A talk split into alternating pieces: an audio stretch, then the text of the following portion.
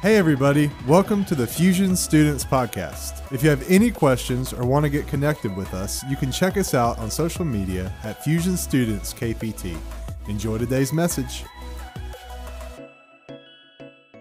So, another in a fire. That's what we're going to talk about today.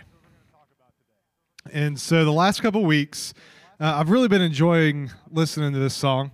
And uh, the first time I heard it, Emily had sent it to us uh, a couple a couple months ago, and I was like, "Ooh, I'd never heard that song," and I just uh, really liked it. And so the last couple months, I was like, "Man, I'm gonna do a, I'm gonna do a message called Another in the Fire," and uh, but I was like, I'm gonna wait a little bit, and so I'll I'll wait until okay. So just for just for kind of notes, so Saturday I was like man, what am I going to teach about next week? Because I tend to start thinking about what I'm going to teach about next week before the actual week before. That way, it's somewhat good for you and you kind of enjoy it. So I was like, what am I going to, what am I going to talk about? And so I decided that it wasn't going to be another in the fire because I wanted to do it at the same time the band did it. And so Monday night, I was like, you know, Kale, I haven't gone to band practice in a while. I'd like to go and kind of uh, see what they're up to, see a see a practice because I haven't been to one. She's like, cool. I got to work anyway. Um, so she she worked and I came to practice. And uh, lo and behold, I just said I'm not going to do this until the band learns it. And look what song the band learned. Look at that. Crazy how stuff works? So we're doing another in the fire, and as Haley kind of mentioned on, we are going to look at uh, Daniel chapter three. How many of you knew? A little bit about Shadrach, Meshach, and Abednego before Haley kind of told you some cliff notes. You kind of heard of them before? Excellent. How many of you are like, I have no idea who they are? That's excellent also. That means you're going to know something uh, before you leave. Let me ask you a question. How many of you believe right now that God is with you in the fire? You believe it?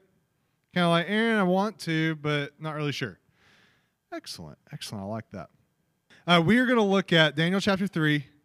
And my first point, my first point is there was another in the fire.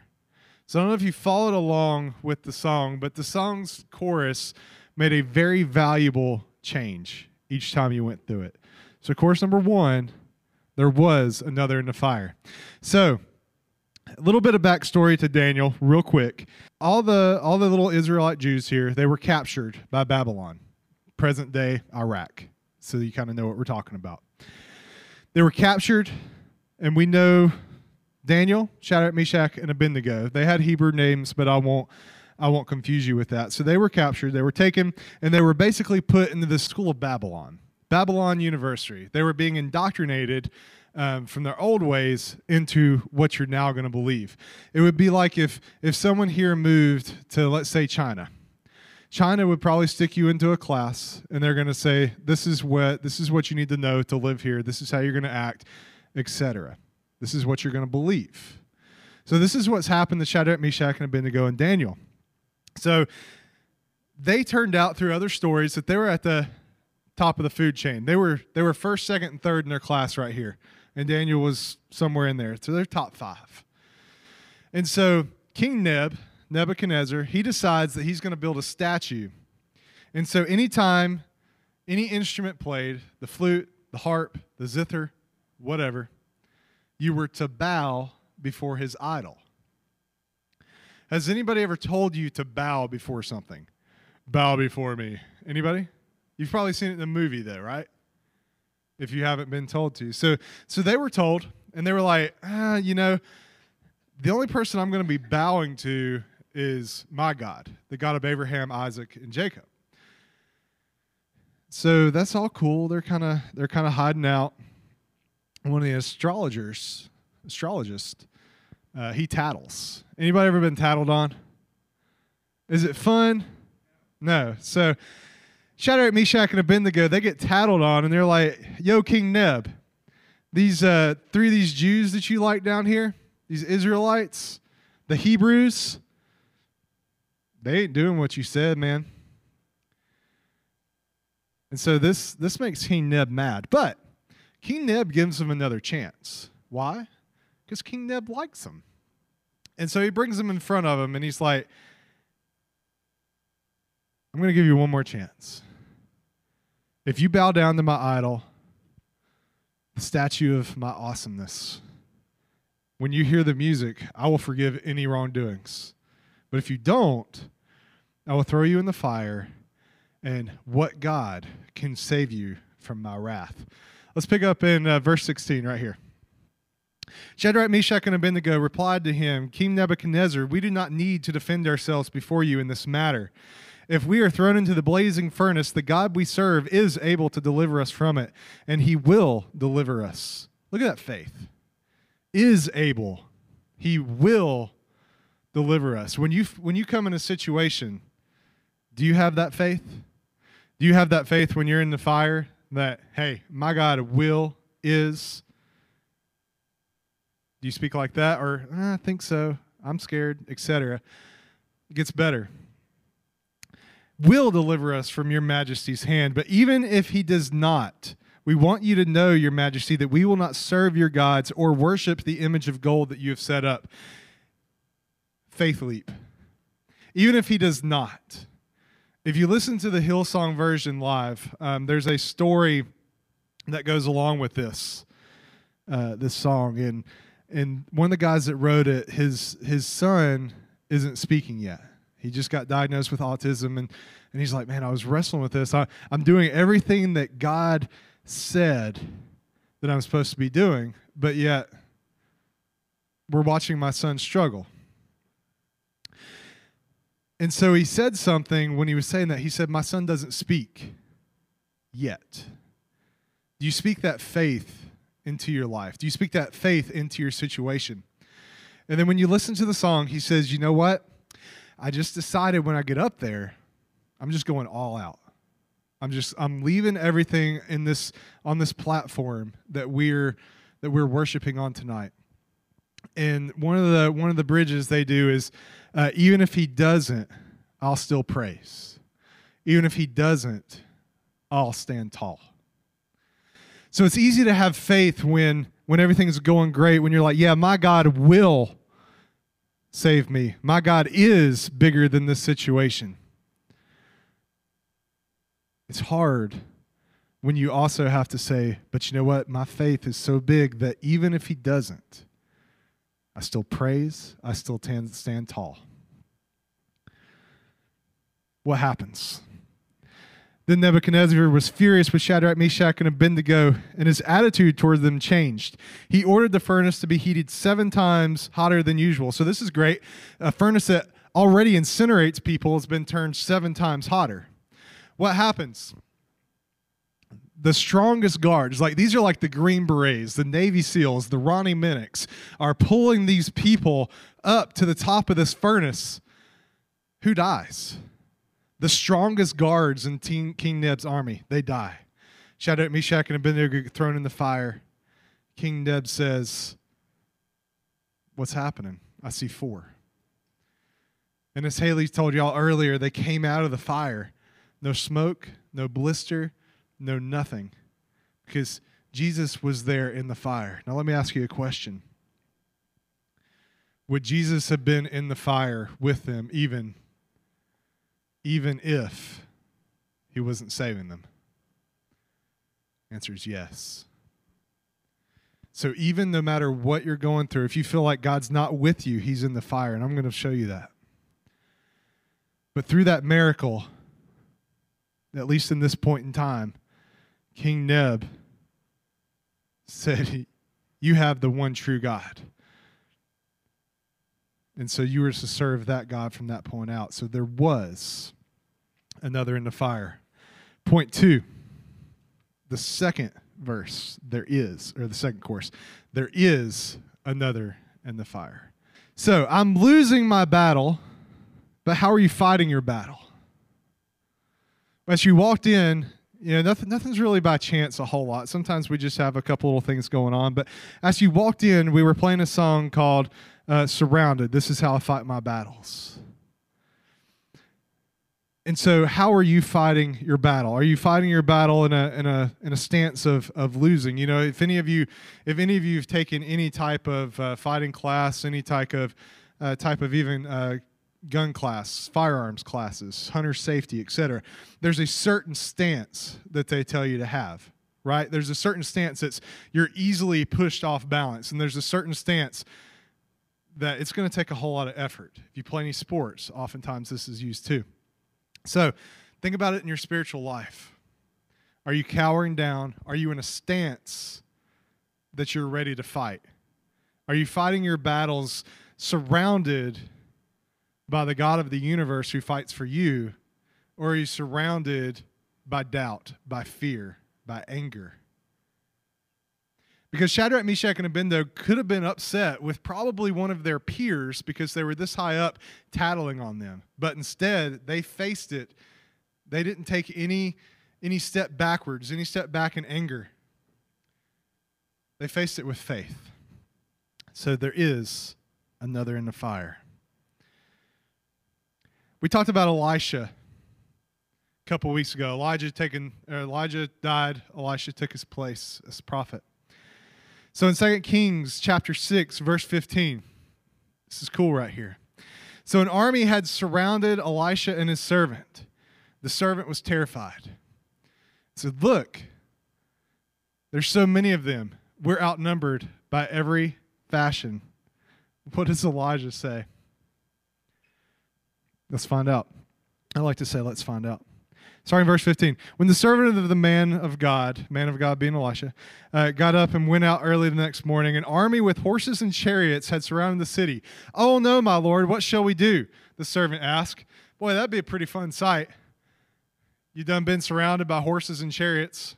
Like, I'm going to die. Verse 16, don't be afraid, the prophet answered. Those who are with us are more than those who are with him. All right, cool. What does that mean? Those are with us are more than those with him. You, there's not many of us. And Elisha prayed, Open his eyes, Lord, that he may see. Then the Lord opened the servant's eyes. He looked up and he saw his hills full of horses and chariots of fire all around Elisha. As the enemy came down toward him, Elisha prayed to the Lord, Strike the army with blindness. So he struck them with blindness, as Elisha asked. You might feel like you're surrounded. You might feel like there's no way out. You might feel like there's no one standing there with you in the fire. But all you have to do is say, God, show me. Show me where you are. Because if here's the cool thing, it might it might freak you out, but I think it's really cool. If God opened our eyes and we could see everything that was happening around us in the spiritual realm, I fully believe that you would see angels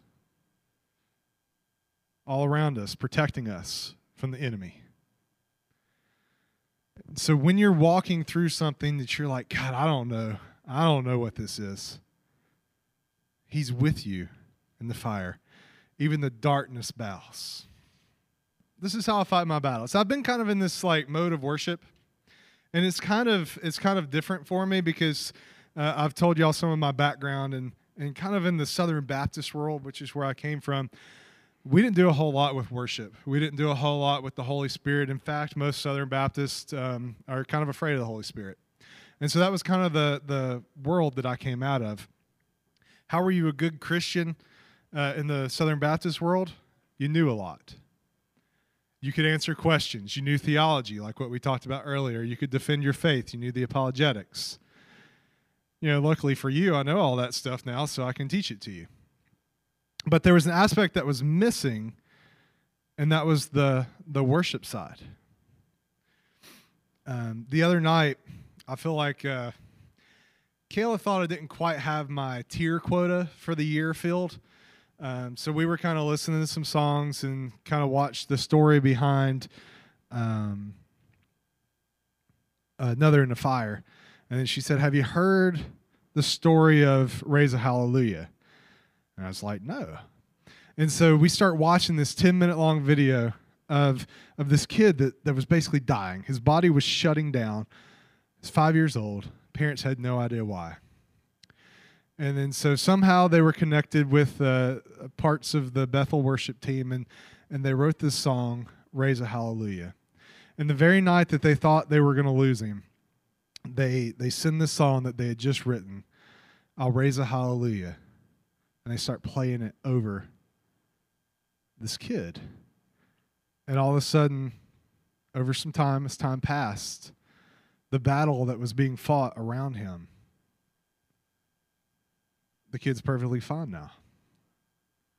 And so it's just really a it's really a great thing. And you know, I'm not I'm not saying, you know, if you if you worship then then God's to save you, but I'm saying if if you have this mentality of the only time that I'm done, the only time I'm done is when God calls my name and he says, Come home. What can stop you? Because there was another in the fire. There is another in the fire. So walk out that mindset of worship and don't be defeated. Because there will be another in the fire. Isaiah 41:10 Fear not, for I am with you. Be not be dismayed, for I am your God. I will strengthen you. I will help you. I will hold you up with my righteous, righteous right hand. Matthew 28, 19 through 20. Therefore, go and make disciples of all nations, baptizing them in the name of the Father and the Son of the Holy Spirit, and teaching them to obey everything I've commanded you. And surely I am with you always to the very end of the age. Isaiah 43. Did you catch that? I'm with you always to the very end of the age. Not I'm with you until this moment. I'm with you until this bad thing happens to you. I'm with you until this good thing happens. He said, I'm with you all the time to the very end of the age. Isaiah 43. Now, this is what the Lord says He who created you, O Jacob, and he who formed you, O Israel, do not fear for I have redeemed you. I have called you by your name. You are mine. When you pass through the waters, I will be with you. And when you go through the rivers, they will not overwhelm you. When you walk through the fire, you will not be scorched, and the flames will not set you ablaze. Isaiah 40, 28. Do you not know? Have you not heard? The Lord is the everlasting God, the creator of the ends of the earth. He will not grow tired and weary, and his understanding no one can fathom. He gives strength to the weary and increases the power of the weak. Even youths grow tired and weary, and young men stumble and fall, but those who hope, those who hope, those who hope in the Lord. The better way to translate that is the those who wait. Those who wait. God, I worship while I wait. Some of you are in a waiting season right now. Some of you are scared to death. Some of you have no idea what's coming next. Some of you are in a good season, but some of you are about to get smacked in the face with one of those things I just said. And we and we talked about hope in the dark, and some of you are here with us, wrestling and embracing. Faith is not just about embracing. Sometimes you have to wrestle. In fact, most of the times, you have to wrestle. Do you not know? Have you not heard? The Lord your God is the everlasting God. He says, They will soar on wings like eagles. They will run and not grow weary. They will walk and not be faint. There was, there is, and there'll be another in the fire. Whatever you're going through today, whatever you're going through tomorrow, the next day, because none of us knows what anything will hold.